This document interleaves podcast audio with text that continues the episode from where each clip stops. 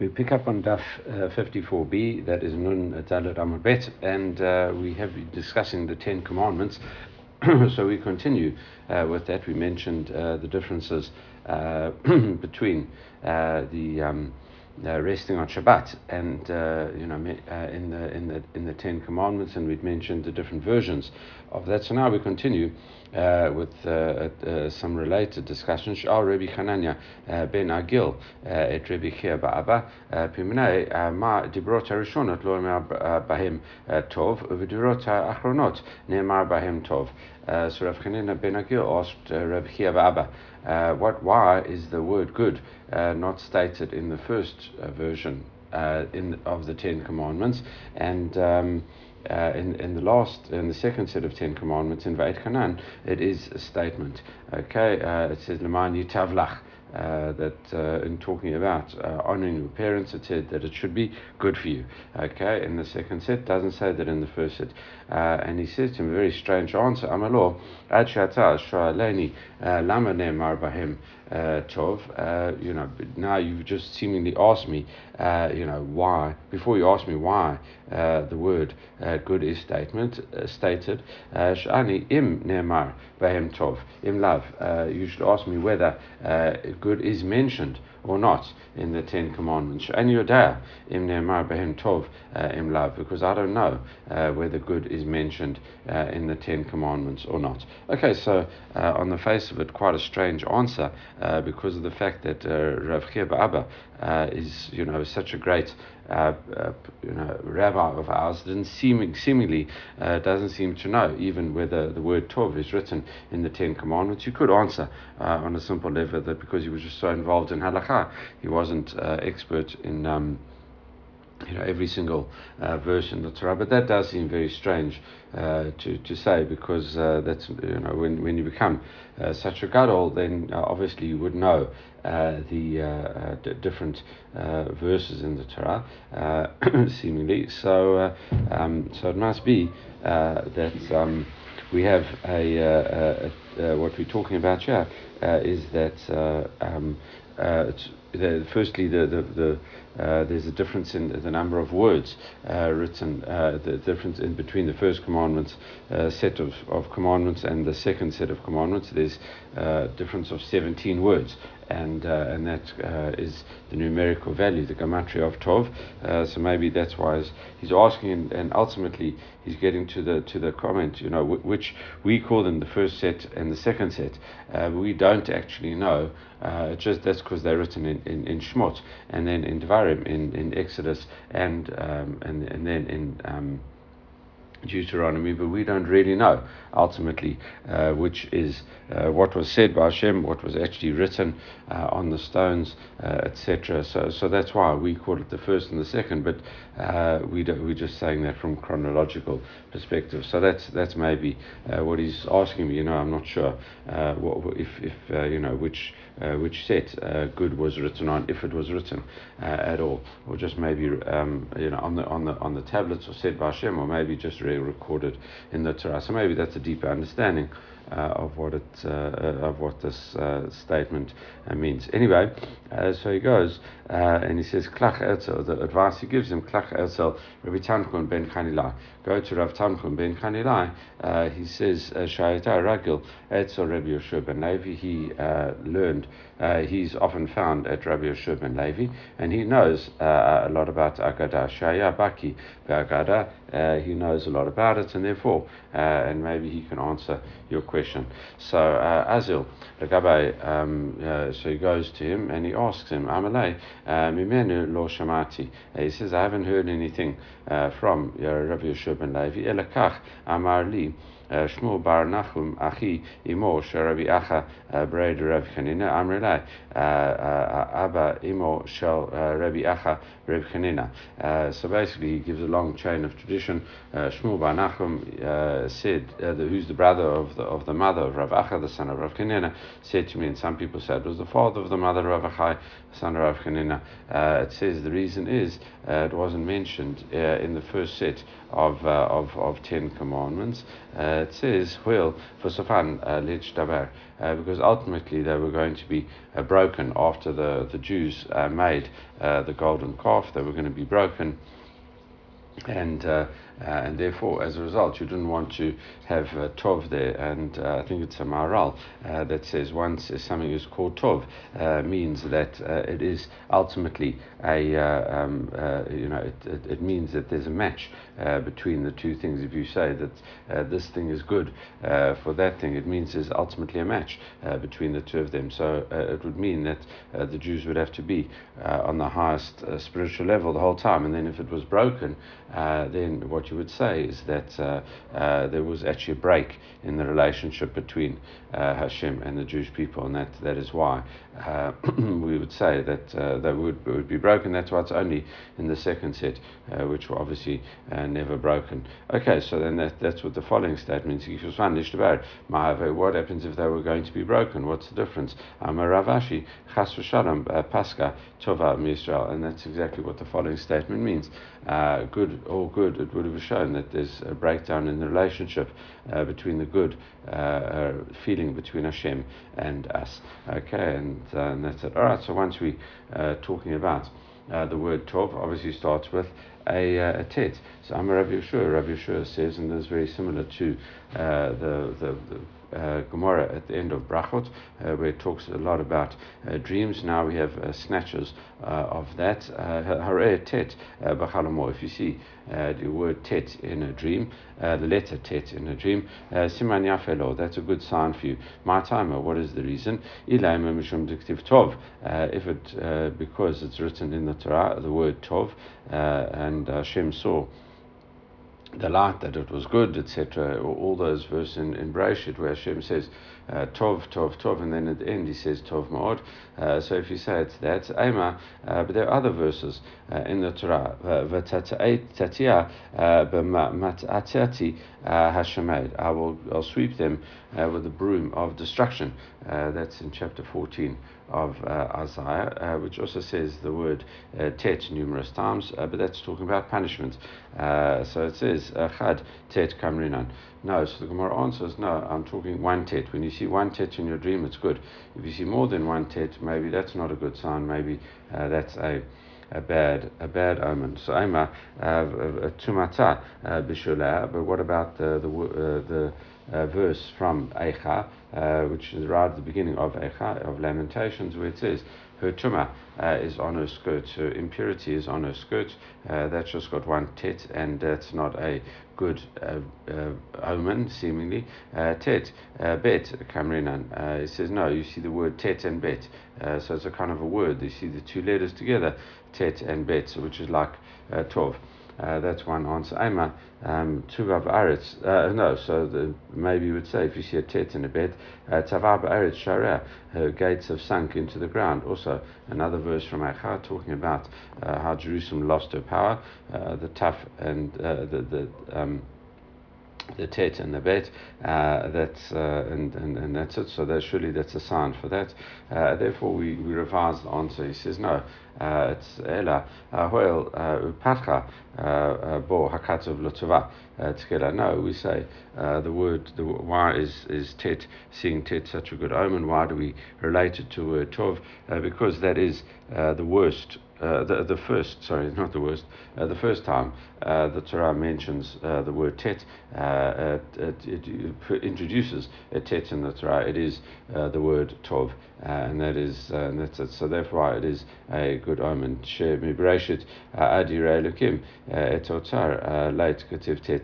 up until, it says, until it says the word from Bereshit, the start of the Torah, till 4 verses later, it starts off, and Hashem saw the light, and it was tov. So the first time a tet is used in the Torah at all is the word tov, and that is why it is a good omen. I'm Rav Yehoshua ben Levi. Once we're talking about that, similar kind of idea.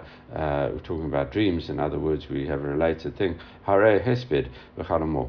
If you see a eulogy in your dream, It says chas alav min hashamayim ufadatau, and it says you've pity on you and have redeemed you. Okay, so the word, it's a play on words. We split the word hesped into chas. They had pity in Aramaic and padau, and they've actually saved you. So it's like hesped is like chasped, and that is that. And we just qualify that tani mili b'ktiva. That is. When you see it in writing, not if it is being read out to you. If it's being read out to you, that might be more problematic and ominous.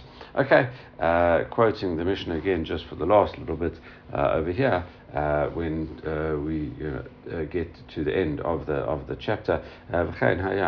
We said all types of animals, even wild animals and birds, are the same as the laws of domesticated animals.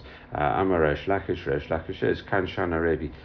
Here, what Rebbe taught us is the following: Tanagor, Tavas, Pasyomi, Kilayim, Zebazeb.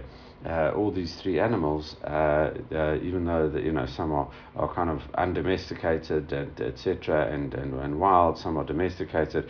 We say a peacock, a pheasant, and a normal hen or a cock is they're all kilayim, one with each other, because this applies to undomesticated wild birds as well. The Gemara says cheetah. Surely that is obvious. We can see they're already part of the same family. Rav Chaviva says Mishum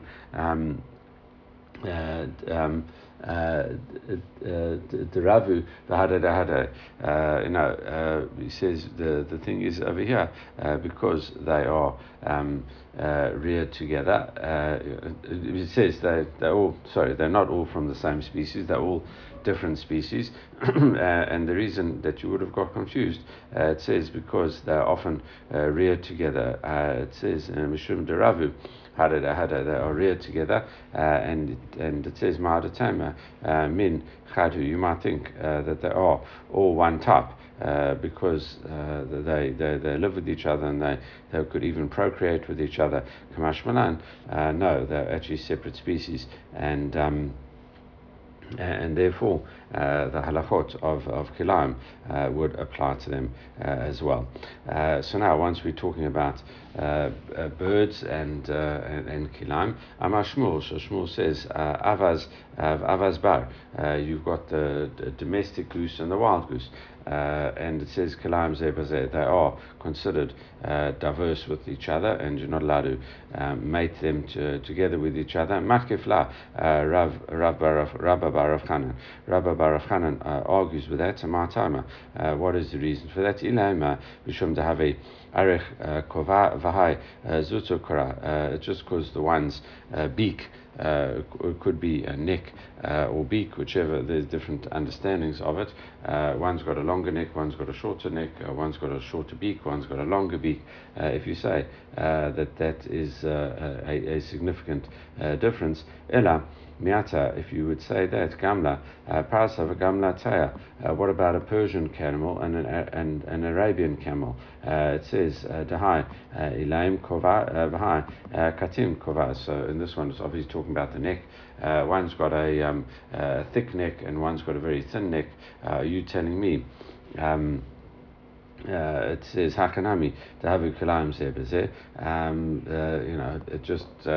They are considered different species with each other just because they've got different lengths or lengths of necks or thicknesses of lengths necks, and so therefore you saying that they are different? No, it's just from a perspective of where they live.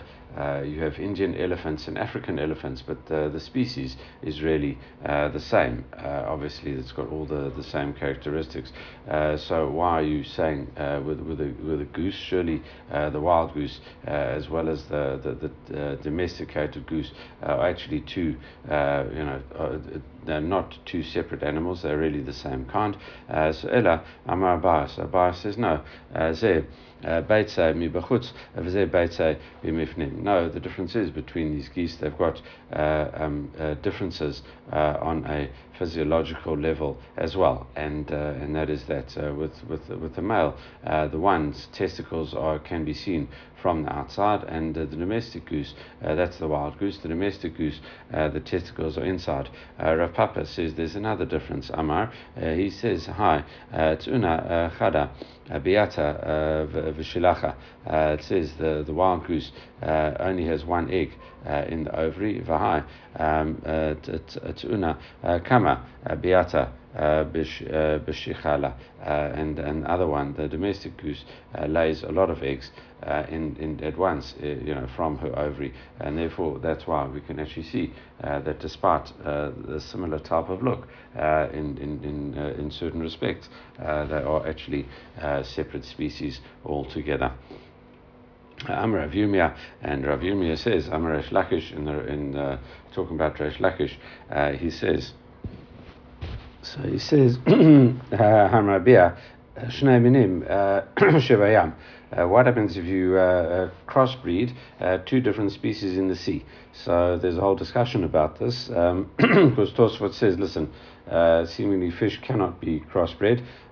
Maybe it's two different types of mammals, like dolphins or something, I don't know, that live in the sea. It could be maybe working two different types of species in the sea, which is obviously also included in the prohibition of Kilayim, as we said. So if you have that, if you have these two species and that live in the sea, and you do something problematic with the two of them, if crossbreeding is okay, but else work with them together, it says Loke, you will get lashed for that. And how do you know that? My timer, what is the reason for that? Amar Rav Aḥa, he says Mishmei. Ula, in the name of Ula, Acha, Limino, Shebiyabasha, because basically the word says, Hashem created, it says, according to its species, talking about animals on dry land. Also says, Leminayu, it says, according to its species, talking about creatures that live in the sea as well. The same way, both animals are included in the prohibition and are not allowed to be crossbred or work together. So too, animals in the sea aren't allowed that as well, assuming you can. Work with them together in the sea as well. All right, so now a fascinating, quite a famous question that does come up by Rechava Hamanig Biaza Vishibuta. What happens if you have a wagon? If you have a wagon on the seashore, okay, and you pull it together with a goat and a shibuta, right? So you tie one rope to a goat and the other one to a shibuta. A shibuta is some type of large fish, maybe like a dolphin or whale or something like that, and do that. So like we could understand it here in the.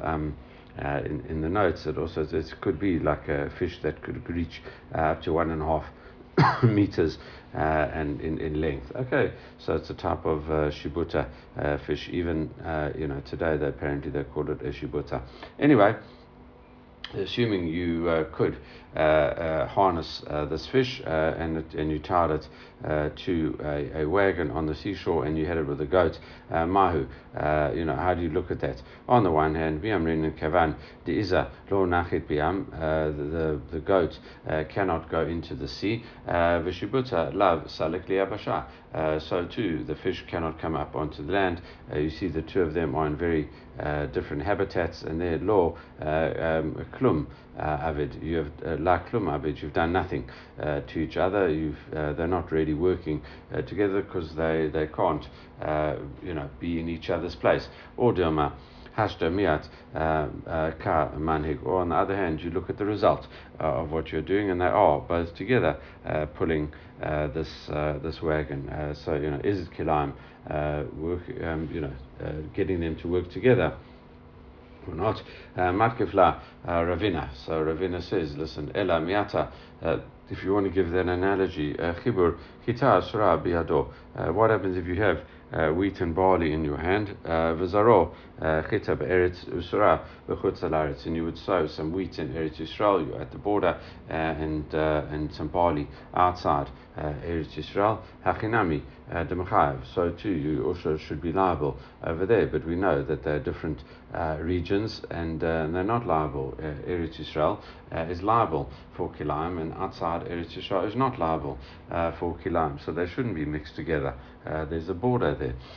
So surely that answers the question, and then said, listen, you can't, once things are in different areas, you can't compare them. Amri.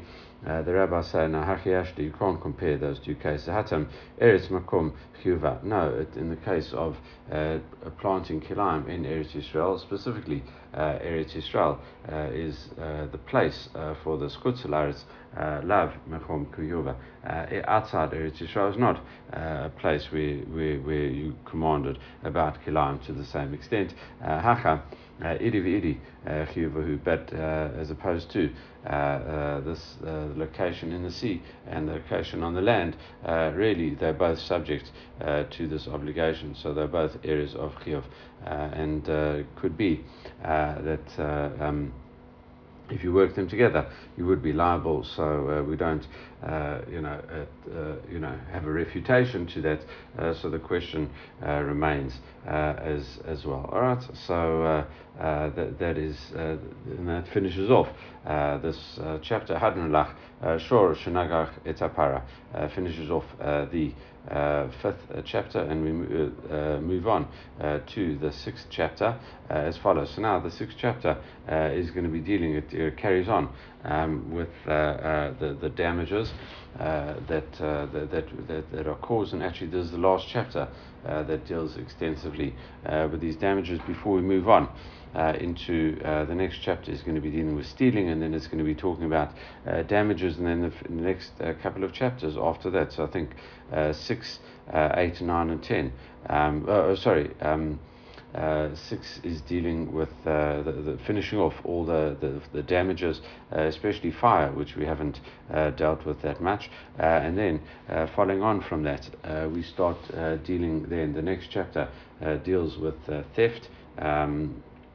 That's chapter 7. Chapter 8 deals with injury and the 4 other types of damages that a man causes to people, and then chapters 9 and 10 also deal with theft. Okay, so the Gemara kind of swings into a different area after this chapter. Anyway, so we start off this chapter and still continues with concepts that we have dealt with before, and now continues with them.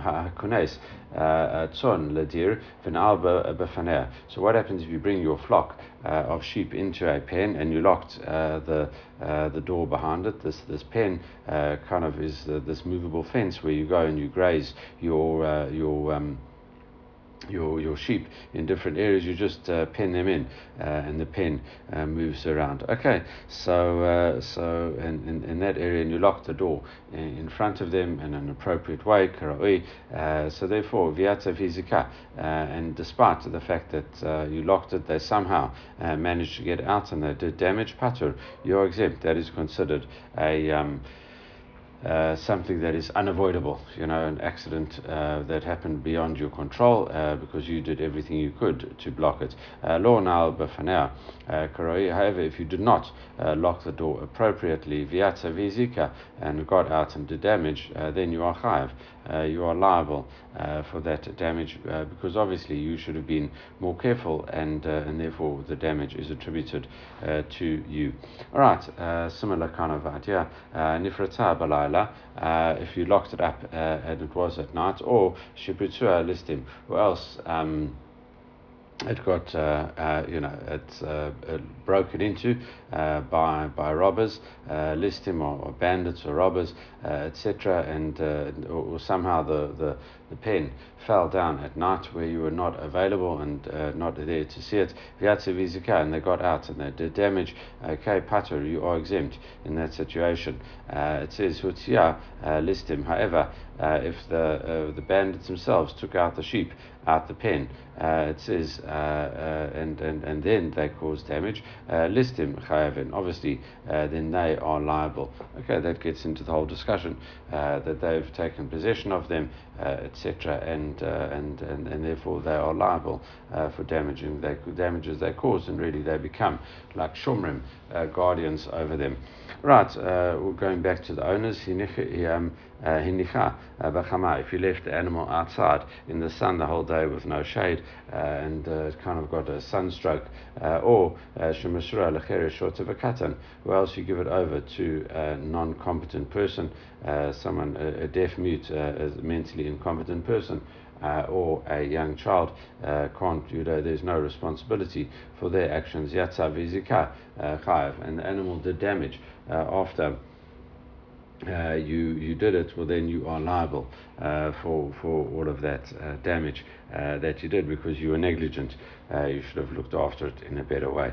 Masara loreya, however, if you gave it over to a shepherd, if you give it over to a shepherd, the shepherd goes in the place of the owner, and he would be responsible for the damage as well. Alright, so moving on, the last bit of the Mishnah of the year deals with the concept of Shane and Regal, where the animal, we've dealt with that before, animal eats or walks in a certain way, and in a normal way, and causes damage. Nafla ligina, what happens is the animal falls into a garden, v'nechet, and gets benefit from eating in that garden. Mishalemet ma shehenait, obviously you've got to pay for what the animal eats. Okay, yada kadarka vizika, if it goes down into the garden in the usual way, mashalemet mashizika, the owner has to pay for what it's damaged. Okay, and we've had this discussion before as well. Ketzat mashalemet, what is the how much does he have to pay? Mashizika, no, it's he has to go along and pay for what he damaged, and how do you assess that? Shamin beitzah b'tocha tocha sereva kama haita yafe v'kama hi yafe. So basically, what you have to do, it's not the actual bed itself, he destroyed 90% of a bed, you would say, like, how much is that? What you do, you take it in the larger picture, you say how much is a whole Beit Sa'ah worth over there, and you would have to look at it in larger context as well, and you have to go along and pay the difference as part of the surrounding area, and that results in a slightly smaller payment because the damage looks less in the context of a larger area. Okay, to finish off the Mishnah, and Rabbi Shimon Omer just qualifies that. He says, Achla Peirot Gemurim, Meshalemet Perim Gemurim, Im Im Sa Time.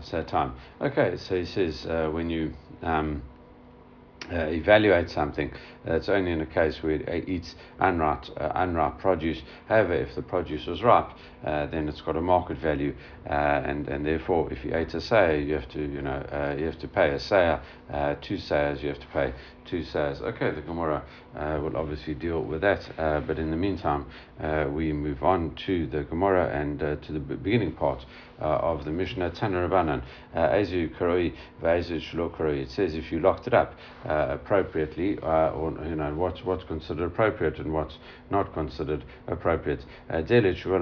A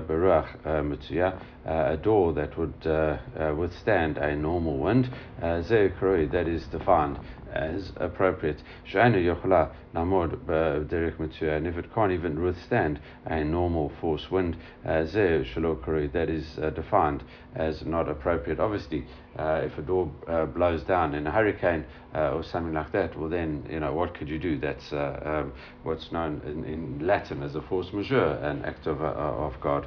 Okay, and that's it, so that's no one's problem. Anyway, Amar Rabbi Mani bar Patish, Rav Mani bar Patish asked the following question: Mantana Moed Desagilai Bishmira Puhuta.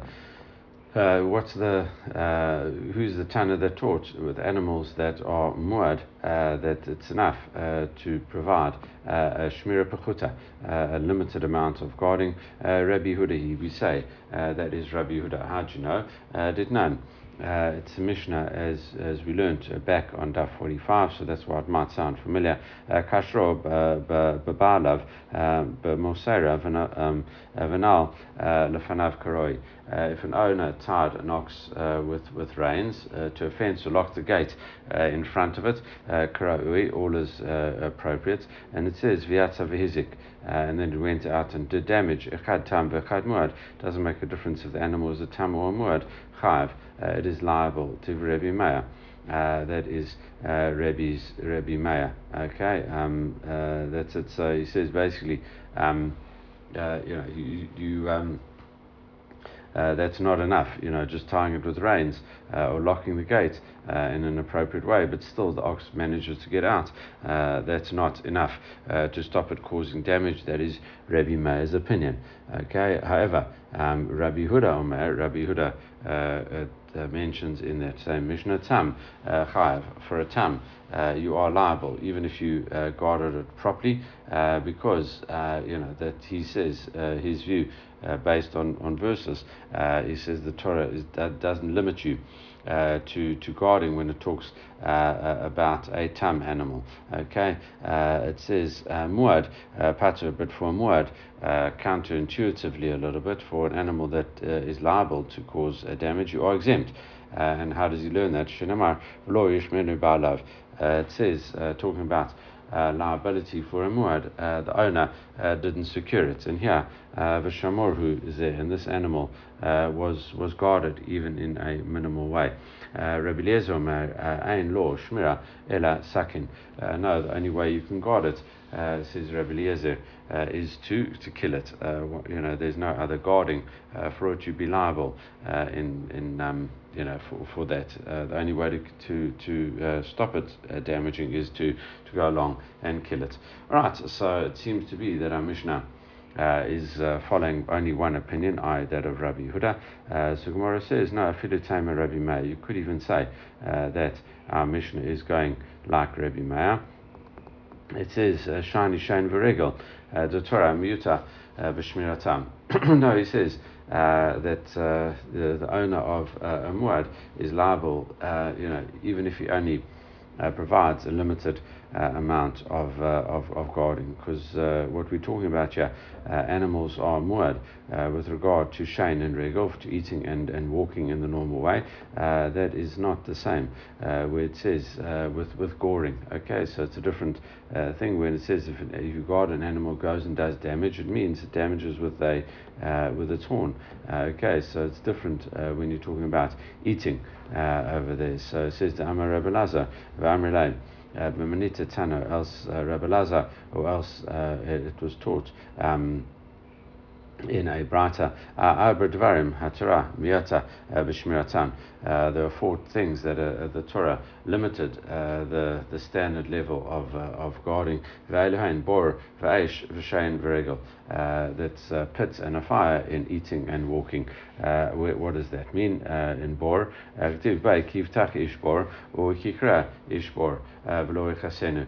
If a man opens a pit or if he digs a pit and he doesn't cover it, haikisai patur. However, if he covered it, he is exempt from paying, even though we had that a few days ago as well. Do you have to check and knock on the lid of the pit to make sure that everything's fine, or do you just say, listen, he did what he did, and he covered it properly, and then it kind of something else, for example, it got wormy or something like that. So, but you covered it appropriately, you are off the hook, so you don't have to worry at all times that it became uncovered. Similarly, aish.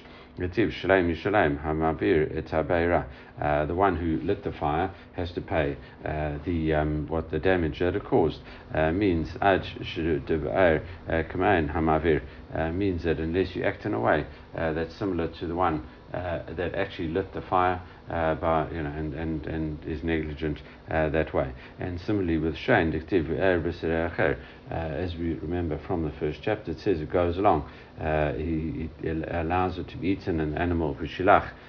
You set your animal free, and it goes along and literally destroys. Talking about eating, eating in the field of another. It means that he acts in a way that is similar to just sending the animal. He causes it to actually go there, not if it goes by itself. Similarly, Regal, when it talks about Regal, it says dictiv v'shilach, when it says and he sends him away, he sets it loose and it goes along to another field. Ad shevir kain v'shilach, it must be that it's if you sent the animal itself, as opposed to the animal getting free in by itself. The Vatanya, and we learned in a brata as well, v'shilach zeh Regal, when it says and he sent, that is Regal. V'chain hu omer, and also it says mashachei Regal hashor v'chamor, and also it talks about you send forth the feet of the ox and the donkey. We had this drosha very early on in the very beginning of the first chapter, within the first few dafim v'u'er zeh Shane, and it says it consumes, that is talking about eating v'chein hu omer, and so too it says kasher yivar haglal ad tumor, and so too when you eat with the tooth until it's all gone. The first verse was from Isaiah chapter 32, and the second one is from Malachim Aleph chapter 14. All right, timer. David came v'shilach v'er high law evad law. So basically, from our perspective, those are the sources, and it means that you have to do it in a way as if you sent it and caused it to feed. But if you didn't, law aved law. But if you didn't act in such a way, then you aren't liable. And we bring proof to that. I'm a Rabba. Rabba says magnitin nami daika. And if you look at our Mishnah, it's also precise. It says nami daika dekatani, because it also says tson, which talks about a sheep. Michti Bashor, keep asking him, up at all the times that we're talking about damages, we're talking about an ox in all the previous Mishnayot. It says, V'ati Nitni Shor, why don't we continue with a Shor?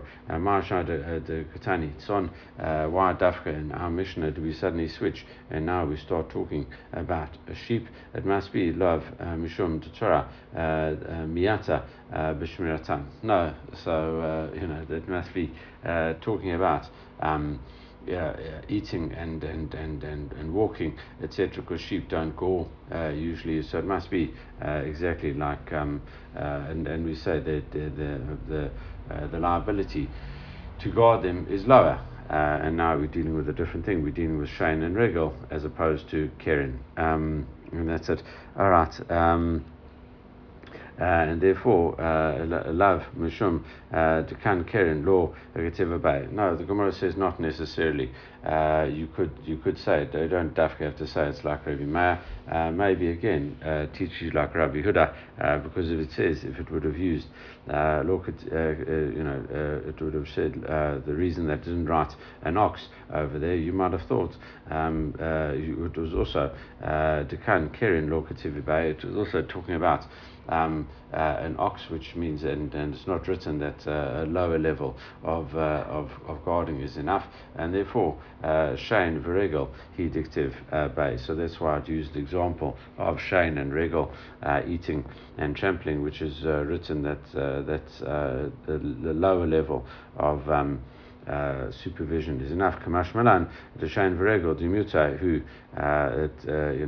that's why it teaches about eating and walking. which animals are considered muad from the get-go, and that's enough. Supervision, even reduced supervision, is enough according to Rabbi Huda, and we say Shema Mina. We said this is a good reading of the Mishnah, and you could learn from it. The Mishnah could even be like Rabbi Huda, as well as seemingly Rabbi Meir. Okay, that is a good place to stop, so we will do that. Everyone should have a great day.